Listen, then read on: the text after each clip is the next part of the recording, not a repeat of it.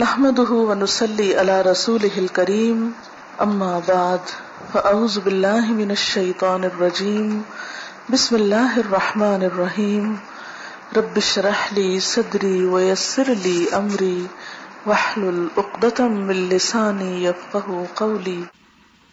اللہ تعالیٰ کا لاکھ لاکھ شکر ہے جس نے ہمیں مسلمان پیدا کیا، دین کی سمجھ دی، دین پڑھنے اور سیکھنے کا شوق عطا کیا، اپنی محبت عطا کی، اپنی پہچان عطا کی، اپنے رسول محمد صلی اللہ علیہ وسلم کی محبت عطا کی، اسلام پر جینے اور مرنے کا شوق عطا کیا. یہ ساری نعمتیں، اللہ سبحانہ و تعالیٰ کے یہ سارے احسانات ہم سے کچھ باتوں کا تقاضا بھی کرتے ہیں. جب نعمتیں ملتی ہیں تو ان کا شکرانہ ادا کرنا بھی ضروری ہوتا ہے. اور شکرانہ کس طرح انسان ادا کر سکتا ہے؟ وہ کام کر کے جو اللہ سبحانہ و تعالیٰ کو پسند ہو، اور ان چیزوں سے بچ کر جو اللہ سبحانہ و تعالیٰ کو ناپسند ہو. ہم میں سے بہت سے لوگ چونکہ مسلمان پیدا ہوئے ہیں اس لیے دین کے بارے میں بہت کچھ جانتے بھی ہیں، بچپن سے جانتے ہیں، سچ جھوٹ کے بارے میں، غیبت چغلی کے بارے میں، نماز روزہ کے بارے میں، بہت سی چیزیں ہمیں بچپن سے ہی بتا دی جاتی ہیں. حلال و حرام کی بھی بہت سی چیزیں ہمیں پتہ چل جاتی ہیں. لیکن ایسا کیوں ہوتا ہے کہ سب کچھ جاننے کے باوجود بھی ہم وہ نہیں کرتے جو ہمیں کرنا چاہیے، یا ان چیزوں سے نہیں بچتے جن سے ہمیں بچنا چاہیے؟ شاید اس کی وجہ یہ ہے کہ ہمیں نیکی کرنے کے فائدے اور گناہ کرنے کے نقصانات کا علم نہیں. کیونکہ جب انسان کو کسی چیز کا فائدہ پتہ چلتا ہے تو یہ ہو نہیں سکتا کہ انسان پھر اس چیز کے پیچھے نہ جائے، اور جب اس کو کسی کام کا نقصان پتہ چلتا ہے تو پھر یہ ہوتا نہیں کہ انسان اس چیز سے بچے نہ. ہم سب جانتے ہیں کہ اگر ہم اللہ کو راضی کریں گے تو اللہ تعالیٰ ہم سے راضی ہو جائے گا. صحابہ کرام نے ہر وہ کام کیا جس سے اللہ راضی ہو، تو اللہ سبحانہ وتعالیٰ نے بھی ان کو اس خاص ٹائٹل سے نوازا، رضی اللہ عنہم ورضوا عنہ. وہ اللہ سے راضی ہو گئے اور اللہ ان سے راضی ہو گیا. یہی ہماری زندگی کا مقصد ہونا چاہیے کہ ہم اللہ سبحانہ وتعالیٰ سے راضی ہوں. ہمارے جو بھی حالات ہوں، جیسے بھی دن گزرے، ہر حال میں ہم اللہ کا شکر ادا کرنے والے ہوں. کیونکہ انسان بہت تھڑ دلا ہے، کمزور دل ہے. ہوتا یہ ہے کہ جب اس کی مرضی کے مطابق حالات ہوتے ہیں تو وہ پھر بھی کچھ شکر گزار ہوتا ہے، لیکن جو ہی چیزیں اس کی مرضی کے خلاف ہونے لگے زندگی میں تو وہ اللہ سے ناراض ہونے لگتا ہے. ہمیں کسی حال میں بھی اللہ سے ناراض نہیں ہونا. کچھ ہمیں ملے یا کوئی چیز ہم سے لی جائے، ہر حال میں راضی رہنا ہے. کیوں؟ اس لیے جو کچھ اس نے ہمیں دیا ہے یہ اس کی عنایت ہے ہم پر. ہمارا حق کوئی نہیں تھا، ہم ڈیزرو نہیں کرتے تھے کہ ہمیں ضرور یہ سب کچھ ملے. وہ اگر ان میں سے کوئی بھی چیزیں جو ہمیں اس نے دے رکھی ہیں لینا چاہے تو اس کی چیزیں ہیں نا، وہ لے سکتا ہے.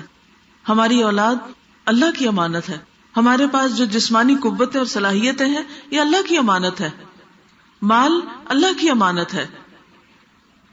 اسی لیے ہم دیکھتے ہیں کہ صحابہ کرام کا طریقہ کیا ہوتا تھا کہ جب انہیں کوئی غم پہنچتا، کوئی دکھ پہنچتا، کوئی تکلیف پہنچتی، کوئی چیز ان سے چلی جاتی تو وہ کیا کہتے؟ انا للہ و انا الیہ راجعون. بے شک ہم بھی اللہ کے ہیں اور اسی کی طرف لوٹ کے جانے والے ہیں. یعنی کوئی چیز چلی گئی تو کوئی بات نہیں، ہم نے بھی چلے جانا ہے. دیکھیے، جن چیزوں کے پیچھے ہم روتے ہیں یا جن چیزوں کے جانے کا ہمیں افسوس ہوتا ہے تو حقیقت کیا ہے؟ ایک وقت ہوتا ہے کہ وہ چیز جاتی ہے اور کچھ عرصے کے بعد اس کا مالک بھی چلا جاتا ہے. آج زمین پر کتنی ہی چیزیں ایسی، کتنے ہی محلات، کتنے ہی مکانات، کتنی ہی جاگیریں، کیا کچھ ہے کہ جو کل کسی اور کے پاس تھا آج دوسروں کے پاس ہے، یا آج ہمارے پاس ہے اور کل یہ پھر کسی اور کے پاس چلا جائے گا. اس دنیا کی ہر چیز بے وفا ہے، کوئی بھی چیز انسان کے پاس ہمیشہ نہیں رہتی. ہاں، ایک چیز جو کبھی ساتھ نہیں چھوڑتی وہ اللہ کی ذات ہے. اس لیے ہمیں بھی سب سے زیادہ اس کا وفادار ہونا چاہیے جو ہر حال میں ہمارے ساتھ ہے، جس کا ساتھ نہیں چھوٹ سکتا. ہم ان چیزوں کے تو بہت وفادار بنتے ہیں جو ہم سے بے وفائی کرتی ہیں، لیکن ہم اس کے وفادار کم بنتے ہیں جو ہمیں ہر حال میں اچھی طرح دیکھنا چاہتا ہے، اچھے حال میں دیکھنا چاہتا ہے، اور خصوصاً ہمارا انجام. اس لیے بے حد ضروری ہے کہ ہم اپنی اس چھوٹی سی زندگی میں، تھوڑی سی زندگی میں وہ کام کر لیں جو اللہ کو پسند ہیں، کیونکہ ہم نے اس کے پاس جانا ہے. ہم سب کا اس بات پر ایمان ہے کہ ہم نے اس کے پاس جانا ہے، واپسی ادھر ہی ہے. اس لیے ان کاموں کی طرف توجہ کریں جو اس کو خوش کر دے، اور اسی طرح ان ساری چیزوں سے بچیں جو اسے ناراض کرتی ہیں، کیونکہ ہمیں اس حال میں اس سے نہیں ملنا کہ وہ ہم سے ناراض ہو، کیونکہ یہ سب سے بڑا خسارہ ہوگا، سب سے بڑا نقصان ہوگا، سب سے بڑا گھاٹا. اور اس کے علاوہ یہ بات بھی ہم یاد رکھیں کہ اگر ہم اس کو راضی نہیں کرتے اور ایسے کام کرتے رہتے ہیں جنہیں ہم گناہ کہتے ہیں، جو اس کو ناراض کرنے والے کام ہیں، تو اس کا نقصان آخرت میں تو ہے ہی، دنیا میں بھی ہوتا ہے. گناہ ایک طرح سے زہر کی طرح ہے، جیسے زہر کھانے سے نقصان ہوتا ہے، اسی طرح گناہ کرنے سے روح کا نقصان ہوتا ہے. جیسے زہر جسم کو نقصان دیتا ہے، تو روح کو نقصان دینے والے زہر کیا ہے؟ گناہ. جس درجے کا گناہ ہوگا اس درجے کا نقصان ہوگا، چھوٹا گناہ ہوگا چھوٹا نقصان ہوگا، بڑا گناہ ہوگا بڑا نقصان ہوتا. یہ ہے کہ چونکہ دنیا میں ہمیں گناہ کا نقصان فوری طور پر نظر نہیں آتا، پتہ نہیں چلتا، یا سمجھ نہیں آتا جب ہم کسی مصیبت میں ہوتے ہیں کہ یہ کسی گناہ کی وجہ سے ہوئی ہے، یہ مشکل، یہ پرابلم کسی گناہ کی وجہ سے آئی ہے، ہمیں احساس ہی نہیں ہوتا، لہٰذا ہم وہی گناہ بار بار کرتے چلے جاتے ہیں. یہ بالکل اسی طرح ہے کہ آپ دیکھیں کہ بعض لوگوں کو بعض غذائیں سوٹ نہیں کرتی، ان کو الرجی ہوتی ہے، سب کو معلوم ہے نا. کئی لوگوں کو دودھ کی الرجی ہوتی ہے، کئی لوگوں کو ڈیری پروڈکٹ ساری جو ہوتی ہیں ان کی الرجی ہوتی ہے، کسی کو کسی چیز کی، کسی کو کسی چیز کی. اب آپ دیکھیے کہ جب کسی کو کسی خاص چیز سے الرجی ہوتی ہے اور وہ اس چیز کو استعمال کرتا رہے تو اس کا حال کیا ہوتا ہے؟ وہ ہلاک ہونے کے قریب پہنچ جاتا ہے. اور بعض اوقات اگر وہ بھولے سے تھوڑا سا بھی کھا لے تو بیمار ہوئے بغیر رہ نہیں سکتا، لازماً بیمار ہوگا. اسی طرح گناہ جو ہیں وہ انسان کو نقصان دیتے ہیں، اور بعض گناہ چھوٹے سے بھی ہوں تو وہ انسان کو سخت نقصان پہنچانے والے ہیں. اس لیے بے حد ضروری ہے کہ ہم گناہوں سے بچنے کی فکر کریں. جیسے اگر کسی کو سانپ کاٹ لے تو کیا ہوتا ہے؟ زہر کا اثر ہوتا ہے نا، زہر اندر چلا جاتا ہے، پھر نتیجہ کیا ہوتا ہے؟ اسی طرح شہد کی مکھی اگر کاٹ لے تو بندہ مرتا نہیں ہے. کیا ہوتا ہے شہد کی مکھی کاٹے؟ سویلنگ ہو جاتی ہے، بڑا سخت درد ہوتا ہے. اور اگر زیادہ مکھیاں کاٹ لیں تو زیادہ درد ہوتا ہے. بعض اوقات آپ نے دیکھا ہوگا کہ آنکھ پہ یا منہ پہ کاٹ لے تو وہ شکل بگڑ جاتی ہے. بالکل اسی طرح امیجن کریں کہ جب ہم کوئی گناہ کرتے ہیں نا تو ہمارے اندر کی، قلب کی، روح کی شکل بگڑنے لگتی ہے، باطن خراب ہونے لگتا ہے. پھر آپ دیکھیں بچھو کاٹ لے تو کوئی مرتا ہے؟ مرتا نہیں، لیکن اس کا زہر شہد کی مکھی سے زیادہ خطرناک ہوتا ہے، وہ زیادہ پین فل ہے. اسی طرح چھوٹا سانپ کاٹ لے تو کیا ہوتا ہے؟ زہر پھیلتا ہے، لیکن بعض اوقات انسان مرتا نہیں. ہاں اگر کسی کو اژدہا کاٹ لے پھر کیا ہوتا ہے؟ فوراً مر جاتا، بچ نہیں سکتا انسان. تو اسی طرح جو چھوٹے چھوٹے گناہ ہوتے ہیں وہ شہد کی مکھی یا بچھو کی طرح ہوتے ہیں، یا چھوٹے سانپوں کی طرح ہوتے ہیں. اور جو بڑے گناہ ہوتے ہیں وہ بڑے سانپوں کی طرح ہوتے ہیں. اور یہ ایک حقیقت ہے کہ جیسے حدیث میں آتا ہے نا کہ قبر میں سانپ چھوڑ دیا جاتا ہے، تو یہ سانپ کیا ہوتا ہے؟ دراصل وہ قبر کا سانپ کیا چیز ہے؟ انسان کے گناہ. اسی طرح جہنم میں بھی سانپوں کا ذکر آتا ہے، تو وہ سانپ کیا ہے؟ انسان کے گناہ. انسان نے خود اپنے لیے وہ سزا اکٹھی کی. تو اس لیے بے حد ضروری ہے کہ انسان گناہوں سے بچے. جب کسی بات کا پتہ چل جائے کہ یہ دین میں منع ہے تو اس کو چھوڑ دے، چاہے کتنا بھی دل چاہ رہا ہو. اور اس وقت اپنے آپ کو یہ سمجھے کہ نہیں، مجھے تو سانپ کاٹ جائے گا. سانپ سے ڈرتے ہیں؟ کبھی انسان دور سے بھی دیکھ لے نا تو روح فنا ہو جاتی. کتے سے ڈرتے ہیں؟ ایک دفعہ بھونکے تو کیا ہوتا ہے؟ خون تیز ہو جاتا ہے، ہاتھ پاؤں ٹھنڈے ہونے لگتے ہیں، اور ایسا لگتا ہے مر ہی جائیں گے ابھی.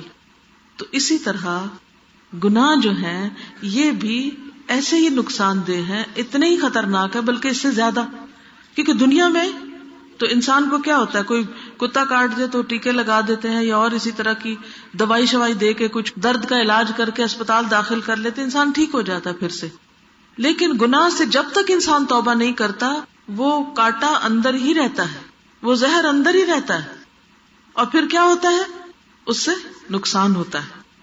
آپ دیکھیں کہ جو ابلیس تھا، ابلیس کون تھا؟ شیطان تھا، کان من الجن، جنوں میں سے تھا. لیکن سب کا سردار تھا، جنوں کا بھی سردار تھا اور فرشتوں کا بھی بڑا بنا ہوا تھا۔ کیوں بڑا بنا تھا؟ کس چیز سے؟ عبادت سے، نیکی سے، تسبیح کرتا تھا، تکبیر اللہ کی بڑائی بیان کرتا تھا، ذکر کرتا، عبادت کرتا، اللہ کے آگے سجدے کرتا، سب کچھ کرتا تھا، بے حد نیک تھا، بڑا پائس۔ آپ سوچیں کہ جیسے کوئی بہت بڑے مولانا ہوں، کوئی بہت بڑے بزرگ ہوں، کوئی بہت بڑے نیک بندے ہوں، لیکن جب اس نے اللہ کی ایک بات نہیں مانی اور اس بات پہ اڑ گیا تو پھر کیا ہوا؟ اس پر لعنت ہوئی، اللہ تعالیٰ اس سے ناراض ہو گیا۔ کیا اس نافرمانی نے اس کو نقصان دیا؟ اس گناہ نے ابلیس کو نقصان دیا کہ نہیں دیا؟ دیا نا۔ تو اس سے کیا بات ثابت ہوتی ہے؟ ابلیس نے کس بات سے انکار کیا تھا؟ سجدے سے۔ تو آج اگر کوئی شخص نماز نہیں پڑھتا، کیا اس کو نقصان ہوگا؟ اس کو نقصان ہوگا۔ کوئی یہ نہ کہ کوئی بات نہیں، اللہ معاف کرنے والا ہے۔ تو اگر اللہ تعالیٰ اسی طرح معاف کرنے والے ہوتے تو پھر ابلیس کو معاف کر دیتے نا، جب وہ اکڑ بگڑ رہا تھا۔ تو اس کا قصور یہ تھا کہ اس نے انکار کیا، اور پھر جب اللہ تعالیٰ نے پوچھا کہ کیوں انکار کیا تو حجتیں کرنے لگا، اس انکار پہ ڈٹ گیا، توبہ نہیں کی، معافی نہیں مانگی۔ چلیے ایک اور مثال ہے حضرت آدم علیہ السلام کی اور حضرت حوا علیہ السلام کی۔ کیا ان سے کوئی غلطی ہوئی تھی؟ کیا کیا تھا انہوں نے؟ شیطان کی بات مان کے وہ پھل کھا لیا جس سے منع کیا گیا تھا۔ نقصان ہوا؟ ہوا نا نقصان۔ کہاں سے نکال دیے گئے؟ جنت سے۔ تو آج اگر ہم حرام چیزیں کھائیں، شراب پیئیں یا جوئے کی کمائی کھائیں یا سود کھائیں، اور پھر ہم کہیں کوئی بات نہیں جنت میں چلے جائیں گے، یہ کہاں کی لاجک ہے؟ یہ کیسے ہو سکتا ہے کہ ہم لوگوں کو دھوکہ فریب دے کے، فراڈ کر کے، کسی کی زمین غصب کر کے، کسی پہ ظلم ڈھا کے، کسی کے ساتھ زیادتی کر کے ہم کچھ اپنا مال اکٹھا کر لیں، اس سے بزنس کریں اور اس کو کھائیں اور پھر کہیں کوئی فرق نہیں پڑتا، اللہ غفور الرحیم ہے۔ اگر اللہ تعالیٰ اسی طرح غفور الرحیم تھے تو آدم علیہ السلام کو بھی کہنا، اچھا آدم بھول گیا تو کوئی بات نہیں، خیر ہے، جانے دیا تجھ کو۔ نہیں، جنت سے بھی نکالا گیا، اور جو جنت کے کپڑے تھے وہ بھی لے لیے گئے۔ صرف یہ نہیں کیا گیا کہ جنت سے نکالے گئے، گھر سے بھی نکالے گئے، لباس بھی لے لیا گیا۔ تو اسی طرح ابلیس جو ہمارا دشمن ہے وہ کیا چاہتا ہے کہ جیسے آدم علیہ السلام کو جنت سے نکلوایا تھا اس نے، وہ ہمیں بھی جنت میں جانے نہ دے۔ وہ راستے میں بیٹھا ہوا ہے، وہ ہر وقت بہکاتا ہے، اور وہ ہر ایک کو بہکاتا ہے۔ کبھی نہ سوچیں کہ ہم بڑے نیک ہیں، ہم نے تو قرآن پڑھ لیا ہے، اور ہم تو بڑے علامہ بن گئے ہیں، اور ہم تو بڑے پارساں ہیں، اس لیے ہمیں شیطان کچھ نہیں کہہ سکتا۔ نہیں، شیطان دشمن ہے، اور دشمن جب تک اپنا وار کر نہ لے وہ چین سے نہیں بیٹھتا۔ وہ آگے سے بھی آتا، وہ پیچھے سے بھی آتا، وہ دائیں طرف سے بھی آتا، وہ بائیں طرف سے بھی آتا، اور وہ انسان کو اپنے گھیرے میں لینے کی کوشش کرتا ہے، وہ چھوڑتا نہیں ہے۔ اس لیے ہم سب کو نمبر ایک یہ پتا ہونا چاہیے اللہ کو کیا پسند ہے کیا نہیں، ویسے بھی پتا ہونا چاہیے، کیونکہ جس شخص سے آپ کو محبت ہوتی ہے آپ یہ معلوم کرنے کی کوشش کرتے ہیں، اچھا اس کو کیا پسند ہے اور کیا پسند نہیں، کیوں پتا کرتے ہیں؟ تاکہ جو اس کو پسند ہے وہ کام کرے اور جو اس کو نہیں پسند وہ نہ کرے۔ تو اللہ سبحانہ و تعالیٰ سے بھی اگر ہمیں محبت ہے تو ہمیں شوق لگ جائے گا کہ مجھے پتا کر کے چھوڑنا ہے اللہ تعالیٰ کو کیا پسند ہے اور کیا پسند نہیں، اور اس کے لیے پھر آپ کیا کریں گے؟ قرآن پڑھیں گے، حدیث پڑھیں گے، اور معلوم کرنے کی کوشش کریں گے کہ اللہ تعالیٰ کیا چاہتے ہیں ہم سے۔ یہ جتنے بھی لوگ قرآن پڑھتے ہیں نا، ان کا یہی دراصل شوق ہوتا ہے، یہی پیچھے غرض ہوتی ہے کہ اور پتا کریں اور معلوم کریں، اور جب ان کو پتا چل جاتا ہے تو پھر ان کی کوشش ہوتی ہے کہ کچھ کریں بھی۔ تو پہلی چیز ہے پتا کرنا، لیکن خالی پتا کرنا کافی نہیں ہے، پتا کرنے کے بعد اس چیز کو عمل میں لانا بڑا ضروری ہے، اور ان گناہوں سے بچنا ضروری ہے جو اللہ سبحانہ و تعالیٰ نے بچنے کے لیے کہے ہیں، ورنہ وہ گناہ زہر کی طرح انسان کو نقصان دینے والے ہیں۔ پھر اسی طرح آپ دیکھیں یونس علیہ السلام جب اللہ سبحانہ و تعالیٰ کا حکم آنے سے پہلے اپنی قوم کو چھوڑ کے چلے گئے تھے تو کیا ہوا؟ کشتی میں بیٹھے، کشتی ڈوبنے لگی تو انہوں نے ان کو اٹھا کے باہر پھینک دیا، مچھلی کے پیٹ میں چلے گئے۔ وہاں جا کر انہوں نے کیا پڑھا؟ لا الہ الا انت سبحانک انی کنت من الظالمین، نہیں کوئی الہ مگر تو، تو پاک ہے، میں ظالموں میں سے، میری غلطی ہے۔ میری غلطی ہے. یہ کون کہہ رہے ہیں؟ اللہ کے پیغمبر کہہ رہے ہیں. آدم علیہ السلام پیغمبر ہیں، پہلے انسان ہیں، وہ کہتے ہیں ربنا ظلمنا انفسنا وان لم تغفر لنا وترحمنا لنکونن من الخاسرین، کہ اللہ ہم نے اپنی جانوں پہ ظلم کیا، اگر تو نے ہم کو معاف نہ کیا اور ہم پہ رحم نہ کیا تو ہم ضرور نقصان اٹھا جائیں گے. اس لیے بے حد ضروری ہے کہ انسان اپنی غلطیوں کو دیکھتا رہے، اپنی کوتاہیوں پہ نظر رکھے، اور پہلی بات کرے نہ، لیکن یہ ہو نہیں سکتا کہ غلطی نہ ہو، کیونکہ ہم انسان ہیں، غلطیاں ہوں گی. جب غلطی ہو جائے تو کیا کریں؟ معافی مانگ لیں، توبہ کر لیں، واپس پلٹ آئیں. ضد نہیں، اصرار نہیں، تاویلیں نہیں، حجتیں نہیں، بہانے نہیں. اللہ کو وہ لوگ پسند ہیں جو اپنی غلطی مان جاتے ہیں. اور اللہ سبحانہ وتعالیٰ نے حضرت یونس علیہ السلام کے لیے کہا اگر وہ تسبیح نہ کرتے تو وہ مچھلی کے پیٹ میں رہتے، قیامت کے دن تک اس سے نہ نکالے جاتے. تو اس سے یہ بھی پتہ چلتا ہے کہ گناہ کی وجہ سے جب انسان کسی مصیبت میں پڑتا ہے تو جب تک توبہ نہ کرے اس سے باہر نہیں نکلتا. اور ایسا نہ ہو کہ توبہ کیے بغیر مر جائے، اور مرنے کے بعد کیا ہوگا؟ قیامت تک پھر اسی مصیبت میں پڑا رہے گا انسان. خودکشی کیوں حرام ہے؟ اسی وجہ سے نا، کہ اس کے بعد توبہ کا موقع نہیں ہوتا اور انسان اسی حال میں اللہ کے پاس جا پہنچتا ہے. پھر اسی طرح جتنی بھی قومیں ہیں، قوم عاد ہے، سمود ہے، قوم لوط ہے، اور قومیں ہیں، ان سب کے اوپر اللہ کے عذاب آئے. کیوں آئے؟ فعصوا رسول ربهم فاخذهم اخذۃ رابیہ، انہوں نے اپنے رب کے رسولوں کی نافرمانی کی تو ان کو بڑھتی چڑھتی پکڑ نے آ پکڑا، ان کی پکڑ ہو گئی. پھر اسی طرح آپ دیکھیں بنی اسرائیل جو تھے وہ بھی اللہ کی چنی ہوئی قوم تھے. اللہ سبحانہ وتعالیٰ قرآن پاک میں فرماتا ہے انی فضلتکم علی العالمین، میں نے تمہیں سارے جہان پہ فضیلت دی، تمہیں چن لیا. لیکن جب چنے ہوئے لوگ، چنی ہوئی قوم، جب اس نے اللہ کی نافرمانی کی تو کیا ہوا؟ اللہ نے ایسی قومیں ان پر مسلط کی جنہوں نے ان کو انتہائی ذلیل و خوار کیا.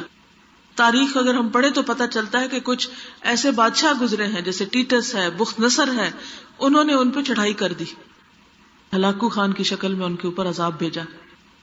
اور پھر کس طرح مسلمانوں کے خلیفہ کو مارا گیا، بوری میں بند کر کے ڈنڈوں سے مار مار کے اس کو مارا گیا. کہاں وہ اتنی عزت و شان و شوکت، اور کہاں یہ عالم. یہ کیوں ہوا؟ اللہ کے احکامات سے دوری کی وجہ سے ہوا، آپس کی لڑائی اور فتنے اور فرقے کی وجہ سے ہوا. تو جب اللہ کی نافرمانی کوئی قوم کرتی ہے تو آخرت سے پہلے دنیا میں بھی اس کی پکڑ ہو جاتی ہے. حضور صلی اللہ علیہ وسلم نے فرمایا جب میری امت میں گناہوں کی کثرت ہو جائے گی تو اللہ تعالیٰ خواص و عوام سب پر اپنا عذاب اتارے گا، یعنی پھر سب اس کی لپیٹ میں آئیں گے. حضرت ام سلمہ فرماتی ہیں یہ سن کر میں نے حضور صلی اللہ علیہ وسلم سے پوچھا یا رسول اللہ کیا اس وقت صالح اور نیک بندے نہیں ہوں گے، یعنی نیک بندے ختم ہو جائیں گے؟ آپ نے فرمایا کیوں نہیں ہوں گے. میں نے کہا پھر ان کے ساتھ کیا معاملہ ہوگا، کیا وہ بھی بیچ میں پس جائیں گے؟ آپ نے فرمایا جو اور لوگوں پہ افتاد آئے گی وہ ان پر بھی آئے گی، پھر اللہ تعالیٰ کی جانب سے ان کی بخشش ہوگی اور ان کے لیے اللہ کی رضامندی اترے گی. یعنی اگر انسان کسی ایسے علاقے میں رہتا ہے کہ جہاں کو وبا پھوٹ پڑتی ہے، کوئی زلزلے میں لوگ مر جاتے ہیں یا کچھ سیلاب آ جاتا ہے، تو اب یہ تو نہیں ہوتا کہ نیک لوگوں کو الگ کر دے اور صرف برے لوگوں کو بہائے. اگر زیادہ گناہ ہونے لگے کسی بستی کے اندر تو آفت سب کو تباہ کر دیتی ہے. پھر نیک لوگ اپنی اپنی نیتوں پہ اٹھائے جائیں گے، لیکن دنیا میں ان کی بھی ساتھ پکڑ ہو جاتی ہے. تو اس لیے یہ بہت ضروری ہے کہ انسان خود بھی گناہوں سے بچے اور دوسروں کو بھی روکنے کی کوشش کرے کہ بھی تم ایسا نہ کرو، اللہ کو ناراض نہ کرو. انسان اپنے گھر سے شروع کرے، اپنے رشتہ داروں سے شروع کرے، اپنے محلے شہر والوں سے شروع کرے، اور جہاں جہاں تک انسان کا بس چلے انسان دوسرے انسانوں کو بھی نیکی کی طرف بلائے اور برائی سے روکے.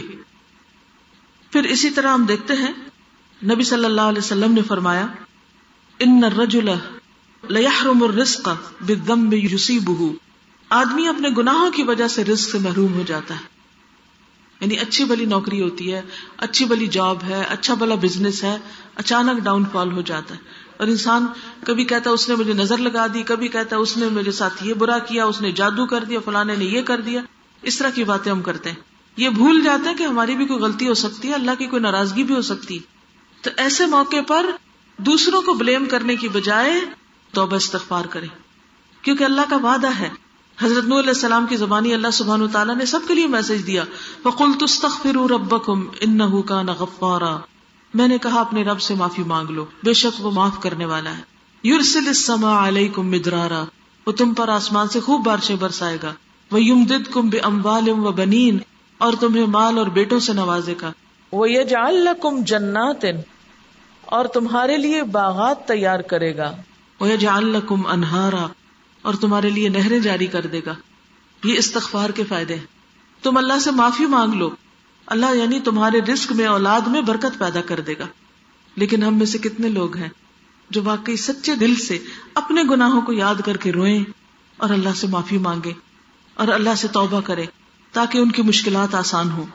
پھر آپ دیکھیے کہ نبی صلی اللہ علیہ وسلم نے فرمایا، ڈر ہے کہ دنیا کی قومیں تم پر ہر طرف سے اس طرح ٹوٹ پڑیں گی جس طرح بھوکے کھانے کے پیالے پہ ٹوٹ پڑتے ہیں۔ اس طرح مسلمانوں کے اوپر ساری اقوام ٹوٹ پڑیں گی، ہر طرف سے لوگ ان کے اوپر حملہ کریں گے۔ صحابہ نے عرض کیا، یا رسول اللہ صلی اللہ علیہ وسلم، کیا اس وقت ہماری تعداد کم ہوگی، یعنی ہم تھوڑے رہ جائیں گے کہ سارے ہمیں دبانے آ جائیں گے؟ آپ نے فرمایا، اس وقت تمہاری کثرت ہوگی، تعداد بہت زیادہ ہوگی، لیکن تمہاری حالت اس وقت سیلاب کے خس و خاشاک کی طرح ہوگی، یعنی جیسے بارش آتی ہے نا، سیلاب چلتا تو اوپر کانٹے اور چھوٹے موٹے تنکے وغیرہ بہنے لگتے ہیں۔ تمہارے دشمنوں کے دلوں سے تمہارا روب اٹھ جائے گا اور تمہارے دلوں میں وہن پیدا ہو جائے گا۔ پوچھا گیا وہن کیا ہے؟ فرمایا، زندگی سے محبت اور موت سے نفرت۔ تو بات یہ ہے کہ زندگی سے جب محبت ہوتی ہے نا، اس دنیا سے محبت، تو پھر انسان دن رات کس چیز میں لگا دیتا ہے؟ صرف اس دنیا کو بنانے میں، اسی کو سنوارنے میں، اسی کو خوبصورت کرنے میں، اسی کے اندر اور ترقی کرنے میں، اور آخرت کو بھول جاتا ہے اور وہ آخرت کا ذکر بھی نہیں کرتا، موت کی بات بھی نہیں کرتا۔ اگر کوئی کرے تو کیا کہتے، تم تو ڈراتے ہی رہتے ہو، موت کی بات سننا بھی نہیں چاہتے۔ یعنی موت کا ذکر نہ ہونا انسان کو گناہوں پہ اور شیر کر دیتا ہے۔ کون سی چیز انسان کو گناہوں سے بچنے میں مدد دیتی ہے؟ موت کا ڈر، کہ مرنا ہے، خدا کو جواب دینا ہے، مرنے کے بعد کیا ہوگا، قبر میں کیا ہوگا، جان کیسے نکلے گی، قیامت کے دن کہاں اٹھیں گے۔ یہ ساری چیزیں انسان کے اندر ڈر پیدا کرتی ہیں، تو پھر انسان اس دنیا میں شرافت سے زندگی بسر کرتا ہے۔ تو اس لیے بے حد ضروری ہے کہ انسان گناہوں سے بچے۔ ایک عام گناہ جو ہم خواتین میں بہت پایا جاتا ہے وہ ہے دوسروں کی غیبت، چگلی، دوسروں کی برائیاں کرنا، جہاں بیٹھے کسی نہ کسی کے خلاف باتیں شروع کر دینا اور پھر ختم ہی نہ کرنا، کرتے چلے جانا۔ اس کے بارے میں کیا حکم ہے؟ نبی صلی اللہ علیہ وسلم نے فرمایا، مسند احمد کی روایت ہے، جب مجھے معراج کے لیے لے جایا گیا، شب معراج پہ، ویسے تو لوگ شب معراج بڑی مناتے ہیں، لیکن یہ نہیں پتا کہ اس دن ہوا کیا تھا، کہ مجھے جب لے جایا گیا تو مجھے ایسے لوگوں پر سے گزارا گیا جن کے ناخن تانبے کے تھے، وہ ان سے اپنا منہ اور سینے نوچ رہے تھے۔ میں نے جبریل سے پوچھا، یہ کون لوگ ہیں، یہ کیوں اپنا منہ نوچ رہے ہیں؟ انہوں نے کہا، یہ وہ لوگ ہیں جو انسانوں کا گوشت کھایا کرتے تھے، یعنی غیبت کرتے اور ان کی آبرو ریزی کرتے، یعنی ان کی بےعزتی کرتے۔ تو آج یہ اپنے آپ کو خود بے آبرو کر رہے ہیں کہ منہ پہ کچھ بھی لگ جائے تو انسان کو کتنی شرم آتی، تو میں کسی کو کیا منہ دکھاؤں گا۔ تو قیامت کے دن ایسے لوگ اپنے منہ چھیل رہے ہوں گے، لیکن ہم میں سے کتنے لوگ ہیں جو ڈر کے اس بیماری سے باز آ جائیں اور یہ نہ کریں۔ بعض وقت کوئی ایسی ضرورت نہیں ہوتی، صرف کچھ عادت ہوتی ہے، منفی ذہن ہوتا ہے، ہر ایک میں برائی نظر آتی ہے۔ کچھ لوگوں کی عادت ہوتی ہے کہ انہیں سیدھی چیز بھی الٹی نظر آتی ہے، ہر وقت بدگمانی کرتے ہیں، دوسروں کے بارے میں برا سوچتے ہیں، کوئی ان کا اچھا بھی کرے اس کے لیے بھی برا سوچیں گے۔ یہ وجہ ہوگی کیونکہ شیطان ہمارے دل میں وسوسے ڈالتا ہے، وہ وسوسے ڈالتا ہے، فلاں نے تمہارے خلاف بات کی ہے کوئی، اچھا پھر وہ شروع ہو جاتا ہے تجسس کرنا، پھر اس کے بعد وہ زبان سے ایسی باتیں نکالنے لگتا ہے۔ نتیجہ کیا ہوتا ہے؟ انسان وہ کرنے لگتا ہے جو شیطان کو خوش کرتا ہے اور رحمان کو ناراض کرتا ہے۔ اب کس طرح انسان اس سے رکے؟ انسان یہ سوچے کہ آج میں اگر کسی کے پیچھے پڑ گیا ہوں نا، کسی کی بےزتی کر رہا ہوں، کسی کی باتیں کر رہا ہوں، کسی کے خلاف بول رہا ہوں، تو کل یہ اپنے پہ ہی پلٹے گا، اس لیے مجھے اپنی خاطر کسی کے ساتھ برا نہیں کرنا، نہ سامنے نہ اس کے پیچھے۔ اب اس کی پہچان کیسے ہو کہ آپ کسی کی برائی کر رہے ہیں؟ جو بات آپ کسی کے سامنے نہ کہہ سکے، آپ کو ڈر ہو کہ یہ شخص ناراض ہو جائے گا مجھ سے، تو پھر آپ کیا کریں؟ سامنے تو کہہ نہیں سکے، پیچھے اس کی بری بات کریں، پھر یہ کہ اس کی بےزتی کرائیں، اس کی عزت گنوائیں، اس کا امیج خراب کریں، تاکہ اس کو لوگ برا سمجھے اور مجھے اچھا سمجھے۔ بعض اوقات یہ جذبہ ہوتا ہے نا کہ اپنے آپ کو بڑا عقل مند ثابت کرنا ہوتا ہے تو دوسرے کو انسان ذلیل کرنے لگتا ہے. پھر اسی طرح نبی صلی اللہ علیہ وسلم نے فرمایا لوگوں پر ایسا زمانہ آئے گا کہ اسلام کا صرف نام رہ جائے گا. لوگ کہیں گے ہم مسلمان ہیں لیکن مسلمانوں والی کوئی عادت ان میں نہیں ہوگی. اب اسلام کی سب سے پہلی پہچان کیا ہے؟ سلام. آج کتنے لوگ ہیں جو ایک دوسرے کو سلام کرتے ہیں؟ آپ کسی بازار مارکیٹ میں چلے جائیں، کیا کوئی کسی کو سلام کرتا نظر آتا؟ ہارڈلی. لوگ ایک دوسرے کے پاس سے گزرتے منہ موڑ کے چلے جاتے. گھر میں ایک دوسرے کو سلام نہیں کرتے. حالانکہ نبی صلی اللہ علیہ وسلم نے اس کے بارے میں کیا فرمایا؟ خدا کی قسم جس کے قبضے میں میری جان ہے تم جنت میں جا نہیں سکتے، جنت میں جا نہیں سکتے جب تک کہ تمہارے اندر ایمان نہ ہو. اور ایمان آ نہیں سکتا کہ جب تک کیا نہ ہو، آپس میں محبت نہ کرو. کیا میں تمہیں نہ بتاؤں وہ طریقہ کہ جس پر تم عمل کرو تو تم آپس میں محبت کرنے لگو گے، اور وہ ہے افشوا السلام بینکم. کیا کرو؟ سلام کو آپس میں رواج دو، سلام کو خوب خوب پھیلاؤ. لیکن ہم میں سے بہت سے لوگ نہ سلام کرتے ہیں، اور اگر کوئی کرے جواب بھی نہیں دیتا، اس میں بھی تھکتے ہیں. تو سلام کیا ہے؟ دراصل جنت میں لے جانے کی کنجی. یہ اسلام کی پہچان ہے، لیکن بہت سے لوگ اس سے خالی ہیں. پھر اسی طرح آپ نے فرمایا اور قرآن کے صرف حروف رہ جائیں گے، یعنی کہ مخارج اور تجوید اس میں تو پھر بھی توجہ ہوگی، یار حفظ کر لیں گے، لیکن قرآن کہتا کیا ہے اس کی گہرائی میں نہیں جائیں گے. اس وقت مسجدیں ان کی بڑی عالی شان ہوں گی. آج آپ دیکھیں مشرق مغرب میں ہر طرف بڑی بڑی مسجدیں لوگوں نے بنا رکھی ہیں، مگر ہدایت سے خالی، اس میں دین کی تعلیم نہیں ہوگی. آپ دیکھیں بہت سی مسجدوں کا حال کیا ہے کہ لوگ وہاں نماز پڑھتے ہیں اور بس مسجد بند، کوئی درس نہیں، کوئی تدریس نہیں، کوئی کسی کو ہدایت کی بات نہیں کرتا. ان کے علماء آسمان کے نیچے بسنے والوں میں سب سے زیادہ برے لوگ ہوں گے.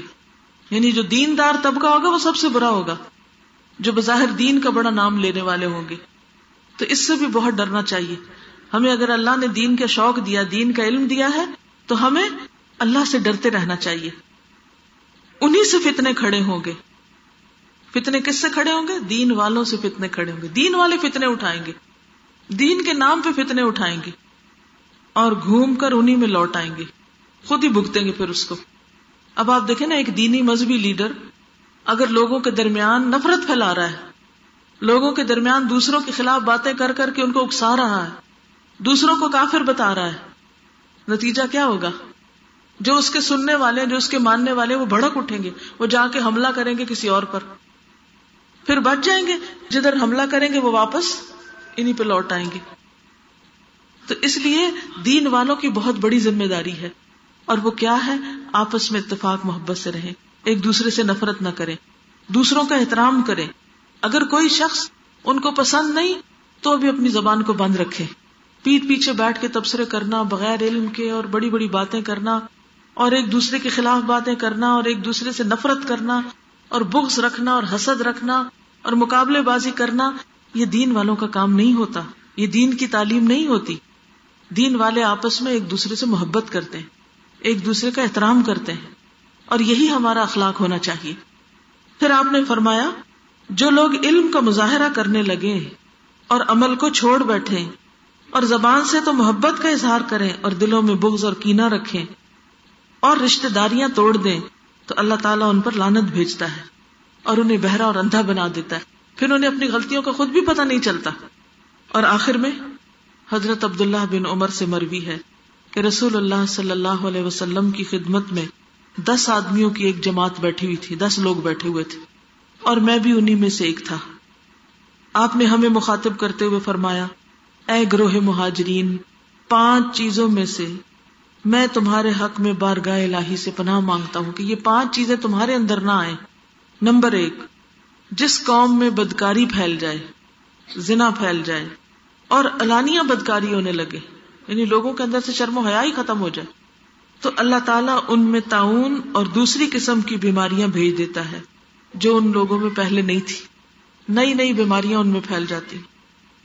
کیا ہمارے ملک میں، ہمارے مسلمانوں کے اندر ایسی بیماریاں ہیں؟ خاص طور پہ کون سی بیماری جو پہلے لوگوں میں نہیں ہوتی تھی اور آج بہت ہو گئی؟ اب اس کا یہ مطلب نہیں کہ طاعون میں کوئی فوت ہو جائے تو وہ کوئی برا آدمی نہیں، یا کسی کو کینسر ہو جائے تو ضرور وہی برا آدمی ہے، نہیں، یہ نہیں مطلب اس کا. مطلب یہ کہ وہ بیماریاں عام ہو جاتی ہیں جو پہلوں میں نہیں تھی، نئی نئی بیماریاں نکل آتی ہیں.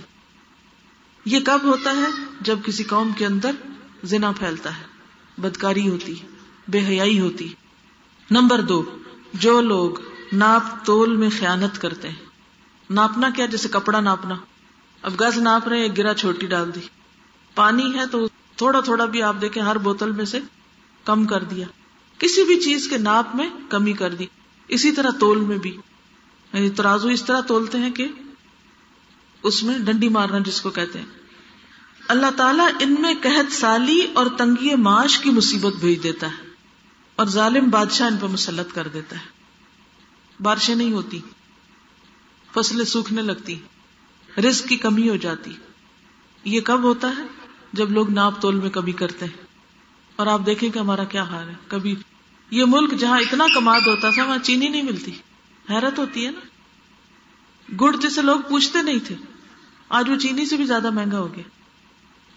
میں رستے میں دیکھ رہی تھی کہ مٹی مٹی ہر جگہ، مٹی مٹی، بارشیں ہیں کوئی نہیں. کتنی بیماریاں اس سے پھر پھیلتی ہیں. لیکن یہ مصیبت کیوں آتی ہے؟ جب لوگ ناپ تول میں کمی کرتے ہیں. تیسری چیز، جو لوگ مال کی زکات دینا بند کر دیتے ہیں، اللہ تعالیٰ آسمان سے بارش روک دیتا ہے. اگر چوپائے نہ ہوتے تو ان کے لیے پانی کبھی نہ برستا، یعنی جانور نہ ہوتے تو پانی نہ اترتا. آج آپ دیکھیں کہ جو مالدار ہیں وہ زکات نہیں دیتے، جو غریب ہیں وہ غریب تر ہوتے چلے جاتے ہیں. زکات کو بھی لوگ طرح طرح کے ہیلے بہانوں سے روک لیتے ہیں. کبھی کہتے ہیں ہم نے اپنے بچوں میں بانٹ دیا، اب زکات کی ضرورت نہیں. کبھی کہتے ہیں زیور پر تو نہیں زکات ہوتی. کبھی کسی طرح کبھی کسی طرح کئی لوگ جب حکومت زکات کاٹتی تو ایک دن پہلے پیسے نکال لیتے ہیں بینک سے، پھر جب کٹ جاتی پھر ڈال دیتے ہیں، اور خود بھی نہیں نکالتے، حکومت کو بھی نہیں لینے دیتے. پھر اسی طرح چوتھی چیز، جو لوگ عہد توڑ دیتے ہیں، اللہ تعالیٰ ان پہ باہر کا دشمن مسلط کرتا ہے جو ان کی مملوکہ چیزوں میں سے باز چھین لیتا ہے. نمبر پانچ، ان کے ائمہ یعنی امام اللہ تعالیٰ کے دین اور اس کی کتاب پر عمل کرنا چھوڑ دیتے ہیں، تو اللہ تعالیٰ ان کو آپس میں لڑا مارتا ہے. یعنی جب علماء قرآن نہ پڑھیں، نہ پڑھائیں، نہ اس پر عمل کریں، تو پھر کیا ہوتا ہے؟ پھر فرقہ واریت ہوتی ہے، کیونکہ ہر کوئی اپنے امام کی بات کر رہا ہے اور دین کے نئے نئے رستے نکال لیے، تو ان کے اندر سے اتحاد ختم ہو گیا. اب کیا لوگ آپس میں لڑنے لگتے، کیونکہ جو شخص قرآن پر عمل کرتا ہو تو وہ لازماً اللہ سے ڈرتا ہوگا، اور جو اللہ سے ڈرے وہ کسی کے خلاف ناروا بات نہیں نکال سکتا. اور جب کوئی کسی کے خلاف بولے گا نہیں تو لڑائی کہاں سے ہوگی؟ لڑائی کہاں سے شروع ہوتی ہے؟ جب ایک دوسرے پہ ناحق الزام لگائے جاتے ہیں، ناانصافی کی جاتی ہے، زیادتی کی جاتی ہے، تو اس طریقے سے لوگوں کے اندر پھر باہمی لڑائیاں شروع ہو جاتی. اب آپ دیکھیں آج ہم کس کس قسم کے فتنوں کا شکار ہیں، اور یہ سب خرابیاں ہمارے اندر پائی جاتی. یہ کس کا نقصان ہے؟ گناہوں کا نقصان ہے. یہ گناہ جب کرتی ہے کوئی قوم تو اس کے اندر یہ مصیبت آتی ہے. تو اس کا حل کیا ہے؟ اس کا حل ہے کہ ہم اجتماعی طور پر توبہ کریں اور ان گناہوں سے بچیں اور ان گناہوں کو چھوڑیں، کیونکہ یہ گناہ دنیا اور آخرت دونوں کو برباد کرنے والے. بلکہ امام ابن القیم تو یہ کہتے ہیں، دنیا اور آخرت کی کوئی مصیبت، کوئی خرابی، کوئی تباہی اور بربادی اور بیماری ایسی نہیں جس کی اصل وجہ اور اصل سبب گناہ نہ ہو. یعنی جب گناہ ہوتے ہیں تو دنیا کی مصیبتیں بھی آتی ہیں اور آخرت کی مصیبتیں بھی آتی ہیں. تو اس لیے ہم میں سے ہر شخص کو سچے دل سے رو کر اللہ سے توبہ کرنے کی ضرورت ہے، تاکہ ہم دنیا کی مشکلات سے بھی باہر نکلیں اور آخرت کی مشکلات سے بھی بچ سکیں.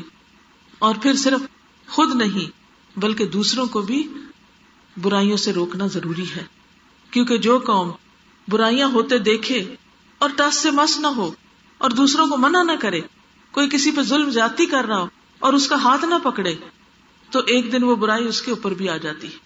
اور جو کسی کے لیے گڑھا کھودتا ہے خود اس میں گرتا ہے. جو چیز یاد رکھنے کی ہے وہ یہ کہ آج ہم یہاں سے عہد لے کر اٹھیں کہ جس کسی برائی کو ہم برا سمجھتے ہیں اس کو اپنی زندگی سے نکالنا ہے. یوتھ کے لیے خاص طور پر، ینگ گرلز کے لیے خاص طور پر میں یہ کہوں گی کہ آپ اپنی عزت و عصمت کی حفاظت کریں، کیونکہ بہت فتنے پھیل گئے.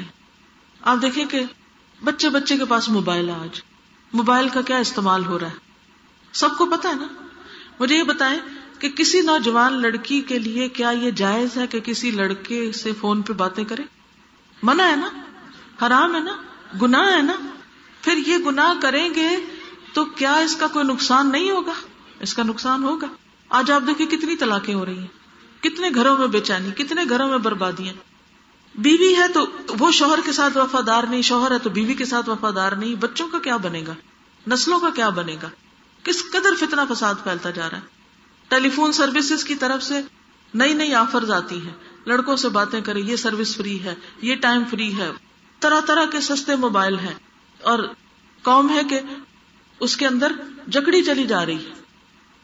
پھر آپ دیکھیں بعض کہیں نہیں ہم تو کوئی اچھی بات ہی کرتے ہیں، ہم تو کوئی بری بات نہیں کرتے. دیکھیں شیطان اسی طرح پھسلاتا ہے، اچھی باتوں سے ہی چلتا ہے انسان اور پھر جا گڑے میں گرتا پھسل کے. پھر آپ دیکھیں کسی مرد کو ٹیکسٹ میسج کرنا، کیا یہ جائز ہے یا ناجائز ہے؟ یہ ثواب ہے کہ گناہ ہے؟ گناہ ہے، سب کو پتا یہ گناہ ہے.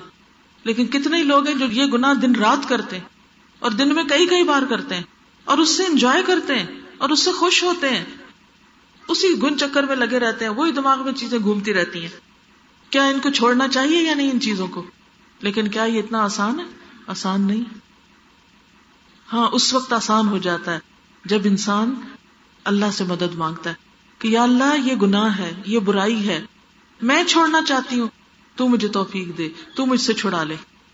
دیکھیں جب شوہر کو بیوی پر اعتماد نہیں ہوتا نا، تو اس کی قدر، اس کی محبت دل میں نہیں رہتی. اور اگر عورت کے پاس سب کچھ بھی ہو، زیور سے بھی لدی ہوئی ہو، کپڑے بھی اچھے پہنے ہوئے ہو، لیکن شوہر کی کوئی توجہ نہ اس کی طرف، کیا اسے کوئی خوشی ہو سکتی؟ کوئی خوشی نہیں زندگی میں ہو سکتی. تو یہ اپنے شوہر کے حق میں بھی خیانت ہو جاتی ہے. اس سے بچنا ہے، اپنی نظروں کی حفاظت کرنی، اپنی زبان کی حفاظت کرنی، اپنے کانوں کی حفاظت کرنی. کیا موبائل کے ذریعے یا ٹیلی ویژن کے ذریعے یا کیسٹ کے ذریعے یا سی ڈیز کے ذریعے گانے سنا جائز ہے کہ ناجائز؟ فحش گانے، بے حیائی والے گانے، عشق و محبت کے گانے جائز ہے؟ نہیں، کیونکہ یہ شیطان انسان کے لیے خوشنما بنا دیتا ہے، ان چیزوں کو خوبصورت بنا دیتا ہے. یہ گناہ کے کام ہے، ان سے بچنا ہے. پھر اسی طرح سود کا لین دین، یہ بھی حرام ہے. جب یہ سود عام ہو جاتا ہے تو اس کا بھی وبال آتا ہے انسانوں کے اوپر. اللہ اور اس کے رسول سے کھلی جنگ ہے. تو جس حد تک انسان ہو سکے اپنے آپ کو اس سے نکالے. جی آپ کچھ کہنا چاہتے ہیں؟ یعنی کھانے میں ایسی چیزیں ہوتی ہیں بعض اوقات کہ جن کے اندر حلال نہیں، حرام انگریڈینٹ ہوتے ہیں اور پتہ ہی نہیں ہوتا، اور ہمارے بچے اس کے عادی ہوتے جاتے ہیں. اور پھر جب وہ کھانے لگتے ہیں تو پھر ان کے اندر بے حسی آنے لگتی، پھر وہ ہماری بات نہیں مانتے. اب دیکھیے کہ یہ کھانے میں جو احتیاط نہ کرنا نا، یہ وہ پہلا امتحان ہے جس میں آدم علیہ السلام مبتلا ہوئے تھے.